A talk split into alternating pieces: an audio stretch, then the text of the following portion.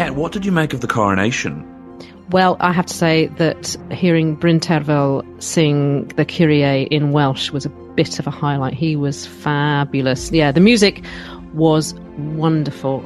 I wondered, I did wonder with some of the music and Zadok the priest and that sort of thing, if our law firm choirs um, would be able to do it as well. It's, it's a challenge to them, Good perhaps. shout. Very, very good shout. Everyone should uh, go back and listen to our Christmas podcast when we featured a lot of law firm choirs. And then you can decide for yourself whether they would have made the cut to get into Westminster Abbey. But Charles wasn't the only one to get a promotion recently. No, several firms have been crowning new senior leaders. We've got uh, Freshfield's new London managing partner Mark Sansom, Kingsley Napley's new senior partner James Fulforth, and there are new heads of finance at Slaughters and litigation at Herbert Smith Freehills. And as firms crown new kings, they've also been appointing the lords uh, to pay them homage. That's probably the junior partners, um, and do the hard yakka to pay to pay them all the rent as well. So, if the junior partners are lords, what does that make the associates? Uh, the serfs, probably. they, they might work as hard as serfs, but serfs didn't get paid six figures. They just had an ox. Welcome to the Lawyer Podcast. I'm Catrin Griffiths, editor of The Lawyer. I'm Christian Smith, litigation editor of The Lawyer.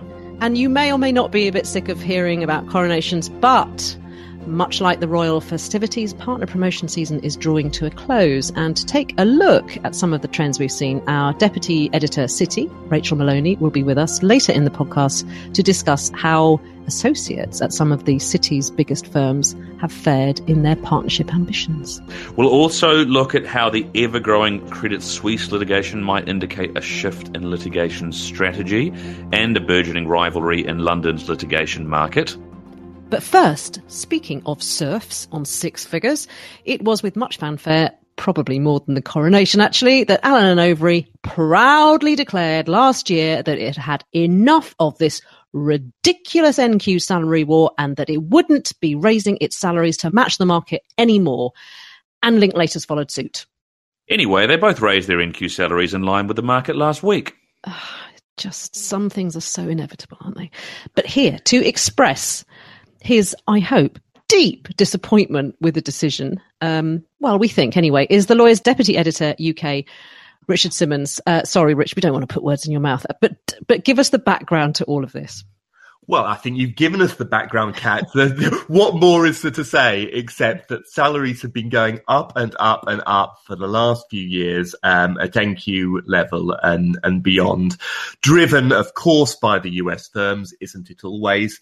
And uh, everyone has been forced to follow suit, except for these two Magic Circle firms who tried to put the brakes on a bit last year, but um, have eventually given in. And you know what? Um, I do have some sympathy with them. Yeah, it's a shame, but we've reached that point uh, where the market is bifurcating. If you're not one of the uh, big paying firms, then you can choose to be a different sort of business, more careersy, more lifestyle, if that's the word you want to use.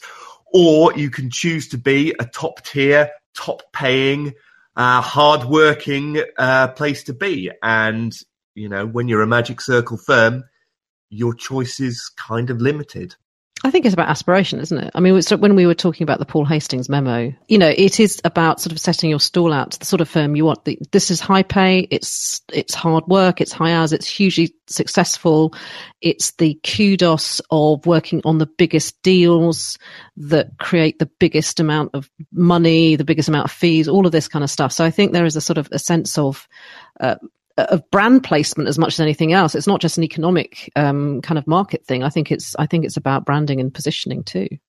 Completely, it's it's completely brand brand, brand positioning, and uh, you know that is the position that the Magic Circle firms find themselves in competing with the Americans. But it's also the choice that actually you know the slightly smaller international firms or you know that that second tier down also has to make if you're an ashurst if you're a simmons and simmons what do you do about this? All these large british heritage firms uh, are going to have to make that choice yeah, absolutely. But where does this leave? So uh, we talk a lot about the US UK rivalry, and it just it threads through so much. It threads through so many sort of strategic decisions that law firms are making. However, it's very interesting that some of the very high paying firms for NQs have not had, Akin Gump is a really good example, highest paying um, firm for NQs. Uh, and it, it did not have a great year in London last year. So, uh, rather, when I say not great year, it didn't put on huge amounts of revenue. So, it didn't put on huge amounts of revenue, uh, and it's still got this huge cost um, that, that is now baked in. So it seems to me that there, there will be some very difficult decisions made by quite a number of US firms to actually exit from the market, this sort of this ridiculous rampant inflationary market as well. Meanwhile, it, it sort of shows a certain amount of bullishness, I think, from the magic circle to say, okay, we're, we're going to suck up this pressure. We can do it. We can take it and we're still going to pay the most.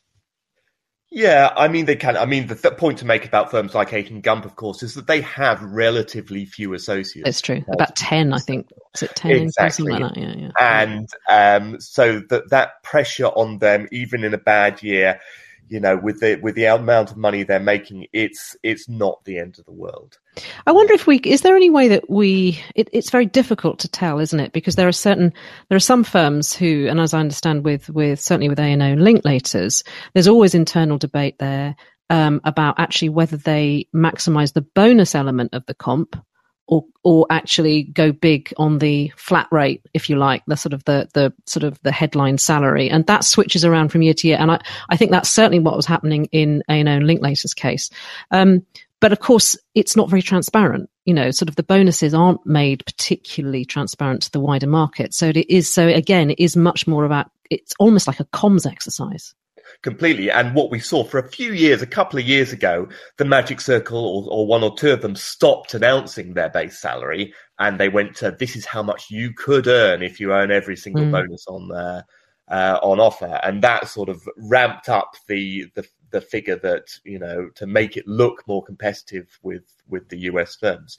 Sorry, Rich, do you get the feeling at all that the sort of the panic around this has subsided slightly? I mean, it was all the talk this time last year. No one was talking about anything else at all. And it was a real worry for a lot of managing partners who were seeing seeing around corners and going, "Oh my God, we're not billing as much this year, and we've got these gigantic salaries to maintain." Well, you know, no, it becomes the new normal, doesn't it? It's it's like the cost of living crisis. We we all we all groan when the price of cheese goes up by you know fifty percent or whatever it might be, but then you just suck it up and keep on buying the cheddar. Um, is that a good analogy? I don't know. NQ's as che- NQ's as cheese. Well, you know, what sort of cheese are you? I, I, that's something that could occupy us for many a podcast. I think we've yeah. we've had serfs and cheese already. I, I think on here. Uh, uh, I'm I'm just curious because they increased the Clifford Chance and Freshfields increased their rates to the rates that Linklaters and A&O have now increased them to last May, so a year ago. So, you know, are we, are we about to see what actually is going to happen is that those other two firms are now going to up their rates soon as well and leave. Oh, please, God, no, please. Freshfields and uh, leave. getting ridiculous. No, yeah, well, but it might leave A&O and Linklaters behind, and then all of a sudden they're going to have to make a choice about upping it again, and, it, you know. I mean, it could. Uh, this this could completely happen. It, it has happened in the past, but I mean, ultimately, it's going to be dictated probably by what happens in New York because that dictates everything when it comes to salaries. And what tends to happen is you have these wars that last for, for one or two years when it keeps going up and up, and then it flattens off for a long time. There was a long period between 2009 and 2015, 16, 17, where actually NQ salaries didn't really go up that much. Mm. So we could be entering, or we might not be, a period where you know this this huge inflation just starts to settle down. And uh, yeah, you're right because it, they they're just catching up because during that period, partner profitability you know doubled in that time, and NQ salaries were sort of you know pretty much at the same. So so you're absolutely right. They, it, you could argue that NQs are simply catching up in percentage terms. Also, it is also something I'm quite curious about because we you can't we kind of you know they they they spend so much time figuring out what they want to pay their NQs and that sort of thing. But how many NQs are actually, or how many even trainees or pre-trainees are are deciding between these firms on this basis? How you know how many are saying I've got offers from Clifford Chance and A and O and Linklaters, and uh, you know I'm, I'm going to choose between them on on that basis, or you know is it actually just a very small number of people that this is relevant to? Which then it comes probably, back to the point of what you were making earlier, which is this is just all a marketing game. Mm. It probably is a small amount of people, but they're going to be the very best of those people. Mm. And yeah, like it, the the brand, the branding thing, the employer brand is you know paramount here. Um, but it, this is unfortunately, I've got a feeling this will run and run. Uh, but uh, Rich, thank you very much indeed. Well, we're going to stick with the city for now because it's not just salary that NQ associates will consider when it comes to electing their firms. Partner promotion season is slowly wrapping up across the UK, and as the final data emerges, it reveals a lot about where some of the country's top firms see the market headed. Our deputy editor, City, Rachel Moloney, has been seeing what the trends tell us. Rachel, deals might be down, it seems, but transactional promotions are up. What's the story there? Yes, you might have assumed firms might have decided not to promote people, but they were probably making these decisions last year when things were really good. And also, they're probably thinking ahead as well because quite a lot of corporate lawyers are expecting a boom maybe at the end of this year, but definitely, you know, normally when there's a lull, that is then um, after that comes uh, a lot of activity going on. So they need those partners. So you might as well promote them. Yeah, and I think there's very much a you know people take the medium term view. I mean, corporate has always driven has been the bulk of most of the major city firms' promotions historically, and they need that pipeline, particularly if in the magic circle and loads of US firms trying to nick half your young partners as well. So you need a great big farm of them, don't you, Rachel? Yes, you do indeed. There was loads this year actually for the Magic Circle. I was actually quite surprised when I had a look at the number. And when we're talking about corporate, I was looking specifically at partners that spend most of their times advising on M and A deals. Um, so that's private equity, the, the corporate transactional part of that, not the finance or um, you know real estate part of those transactions. Um, and I was quite surprised that we've had two years that have been really big, and I think that shows that they're keener than ever to make sure sure that they're bringing people up and, and not losing them. Yeah, this, this, is the sort of the pure corporate. Uh, they used to have a term in Freshfields. They called them the Spitfire pilots in the corporate thing, oh, which yeah. they actually, yeah, they kind of banned that phrase after a while because it was a little bit, a little bit sexist. It wasn't very inclusive. Um, but there is still that sense that the sort of, you know, the corporate partners, the one sort of, you know, donning their, you know, donning their uniforms and flying high and all of this kind of stuff. So there is a sort of sense that they, you know, that it is a bellwether to the to the to how firms are actually regarding their future. There's an awful lot of chat about, oh, how many restructuring partners are you going to promote? But that's just this that's such a kind of minor element to most firms. Not a lot as far as I no, exactly. it's like if you want to be a restructuring partner, um, if you're an NQ now and you fancy restructuring your way, then uh, good well, luck. good luck. Good luck. good luck to you. But there is a sort of an interesting um, contrast because if you look at uh, the Magic Circle, and actually you noted that A and O was a prolific, has been a prolific promoter of corporate associates recently. Um, first of all, Rachel, tell us, tell us a little bit about A and O, and also could you talk to us about any contrast that you might find with the US firms that are kind of playing in the same field? Uh, so yeah, I noticed ANO just because um, they promoted four this year, which was double the amount they did last year, and they're one of the ones that have actually missed out corporate a few years, um, whereas the others like Freshfields and Linklaters promote people virtually every year. Um, ANO and Clifford Chance kind of get a little bit annoyed because they're like, "Oh, we do corporate too," um, and and they do, they do, and they promote. People but they're a bit lumpy. It's just lumpy, isn't it? kind of, you never know from year to year. Is this going to be a bumpy year for corporate know, I know. or not? You know, whereas Linklaters exactly. and Freshfield, yeah, it's this conveyor belt of you know glory, etc. Yeah. yeah. exactly. So that's why I thought ANO was interesting, mm. um, just because it shows that you know they are really keen to build up that corporate lot whilst also maintaining that amazing finance and banking practice they have. When you also looked at US, they were also busy promoting in corporate as well. But the um, I must admit, the US corporate figures, when you actually look at the London ones, are really skewed by Kirkland, who promote. I think it. I can't remember the number for last year, but it was in the high twenties um, in London alone. Um, so when you actually look at that data, it's skewed completely. Um, and they had quite a few corporate people um, last year, as well as quite a few litigation, which Christian might be interested in too as litigation editor. Um, so yeah, I mean, there's a lot of competition going on for the for the best corporate people. It's a really good point about uh, Kirkland growing its litigation team. It's not surprising that they're doing that. There's plenty of scope for them to do so. They've got a similar number of partners in litigation to, to firms like Clifford Chance. But, you know, there's always the talk about the fear of, of US firms expanding more. But obviously, part of the problem for US firms is that they find it much more difficult to hire than they do in transactional markets with disputes because often it needs to be homegrown partners uh, uh to work in UK litigation, which is obviously exactly what they're doing here. So, you know, I wouldn't be surprised if we see in the future firms like Kirkland and Latham and, and those sorts of big US names promoting more internal litigation partners rather than bringing other ones in because that's proving difficult. That seems to suggest one thing, which is that the Magic Circle and Kirkland are the biggest, not just producers of partners, but of course, you know, producers of partners that subsequently find berths elsewhere because we all know that, you know, Kirkland tends to, to promote younger, uh, more junior people and quite a few of them just will, will sort of go off to other firms and make their careers elsewhere, not necessarily joining the Kirkland equity.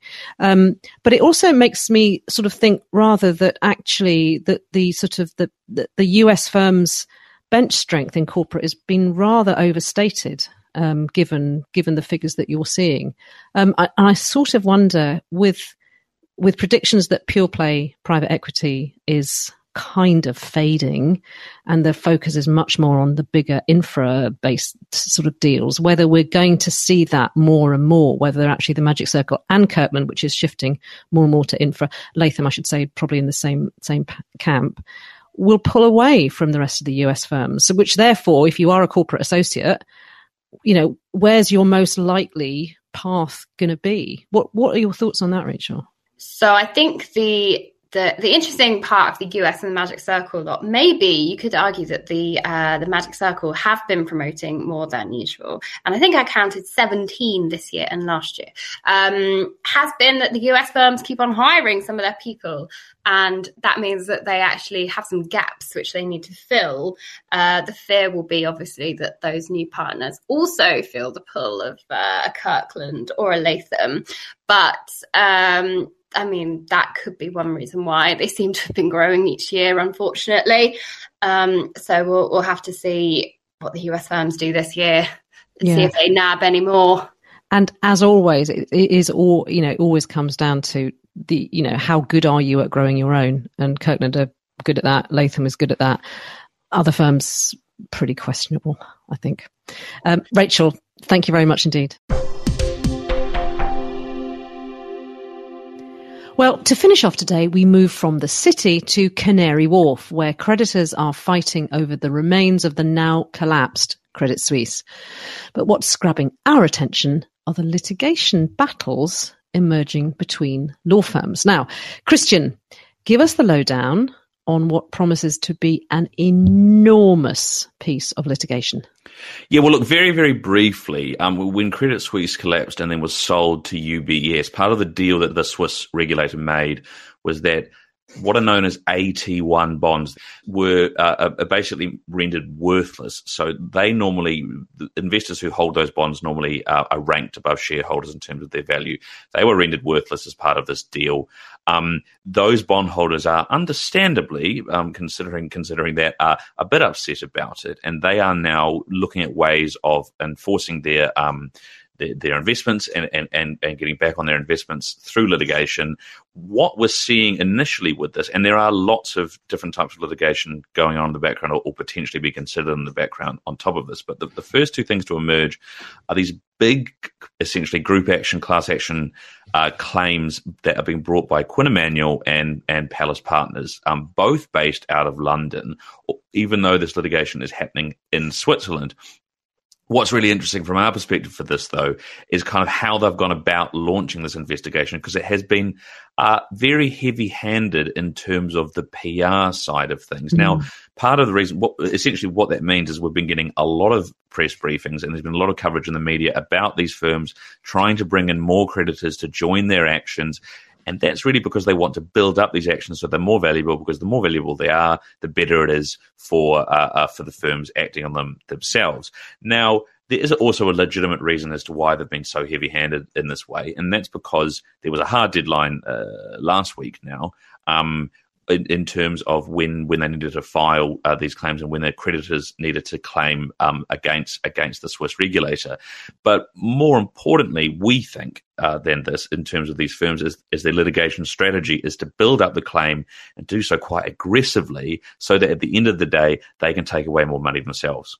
Yeah, and that actually is an increasing feature on the litigation landscape. Sort of lit- litigation comms has become fundamental to the way that uh, increasing number of law firms are doing business, particularly if they're in the sort of group action competition uh, sort of sphere as well. But there's something very interesting here as well, isn't it? Because Quinn and Pallas are uh, they're they're kind of similar as law firms. Quinn is much larger. It's a big sort of you know U.S. multi-jurisdictional law firm. It does only litigation. Pallas Partners was a spin-off from Boies, Boies Schiller, which is a US UK firm, uh, but now has a U- US uh, New York office as well as a UK office. Um, both very aggressive, uh, set their stall out doing sort of big cases um, for and against banks, uh, mostly against banks.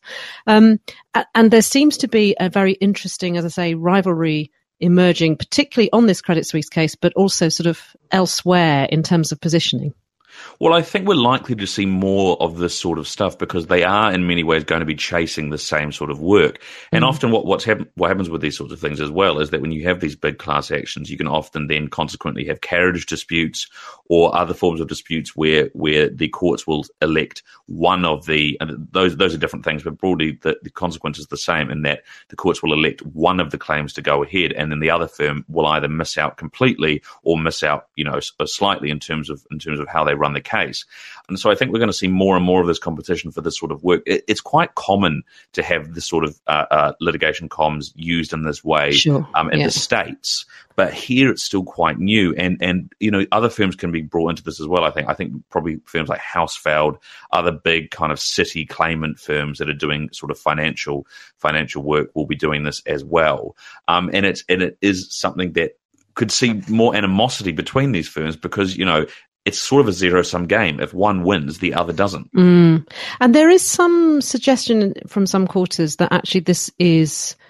Uh, it has, you know, sort of the presentation of it, the external presentation of it, for all these strategic reasons, has a knock-on effect on actually how the arguments, the actual legal arguments, arguments are being structured.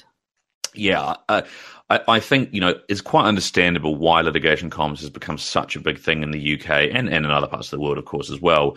Um, in the last decade or so, uh, I mean, it's been around for longer than that, of course, but in many ways, you know, having a court case against you as a big company, depending on what it's about, but if it's about a class action of some kind, if it's about the environment in particular or the way you treat workers, uh, that, you know, in, in the world of social media, then becomes almost an admission of, of guilt often, you know mm. it's the sort of thing where if you've got a case against you, a lot of people see it as that you're guilty and they want to boycott your your product, your company as much as they can. Um, and so, therefore, you know, a, a litigation comms running the case and running the media side of the case well is is almost as important as actually winning the case itself. And and one way that that has been seen is something I've been told by a few people now is that you get uh, uh, skeleton arguments in particular, but other other parts of pleadings and that sort of thing, which are almost completely edited by um, by PR, by litigation strategic comms people who go in because they know what journalists are going to read. They know they're going to probably mm. read the start, maybe the end, and then they'll send them some important paragraphs to pull out. Can but I just point can... out the reason journalists are doing that is not because we're lazy, it's because we've got horrible deadlines yeah, all the time. no, no, it, it, it, exactly. And if, and if, and if there's something in the first kind of three or four paragraphs that is yeah. really catching, um, you, are you're, you're more likely to use it, uh, and, and and that's what's happening. So so now you know traditionally the sort of uh, uh, uh, skeleton argument was a very precise you know piece of advocacy. Yeah. It was very almost academic and how it, and how it worked. Whereas now it's much more sort of playing to the crowd in some it ways. Like a, they re- totally it reads like a film script sometimes. I think the J.P. Morgan Nigeria cases, uh, that those skeleton arguments on that one Oh my mm. lord!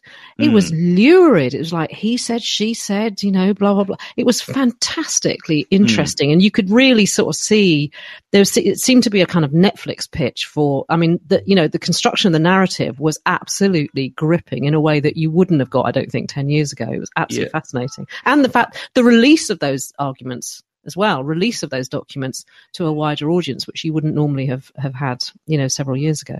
Absolutely. And I think just the other thing to add more generally with, with how this sort of stuff works now is that what we're seeing in this Quinn Pallas, you know, they're not actually against each other or they're just competing mm. for clients effectively. But mm. what we're seeing in that is how the firm wants to portray themselves to the market, the image that they want to give off. And Quinn, in particular, has traditionally been known very well as being very aggressive and ruthless. And, you know, that's perfectly fine. That's, that's how some people run litigation. Um, and what you can tell so much from that is what other firms aren't doing in that same position, which are kind of happy to sit in the background, you know, not get involved in the sort of panic rush to do this sort of thing. And the image they're putting across is that they are perhaps more, you know, quite measured, not aggressive, but will will uh, defend your interests on a quieter basis. So for people who don't want that sort of coverage, then they're the firms to go to. But if you want a firm that will ruthlessly fight for you and make sure that your name looks good in the press, it might be more of a Quinn or a Pallas. So it's really interesting to see, you know, how those firms run themselves. Absolutely, and it makes clients. Um, you know, lives easier if they can if they're presented with a clear choice of style and so on. That is all we have time for on this episode of the Lawyer Podcast. Thank you very much for listening. You can contact us at podcast at thelawyer.com. And of course, you can find more about everything that we've been discussing at thelawyer.com. We'll be back again in a fortnight. Until then, goodbye. goodbye.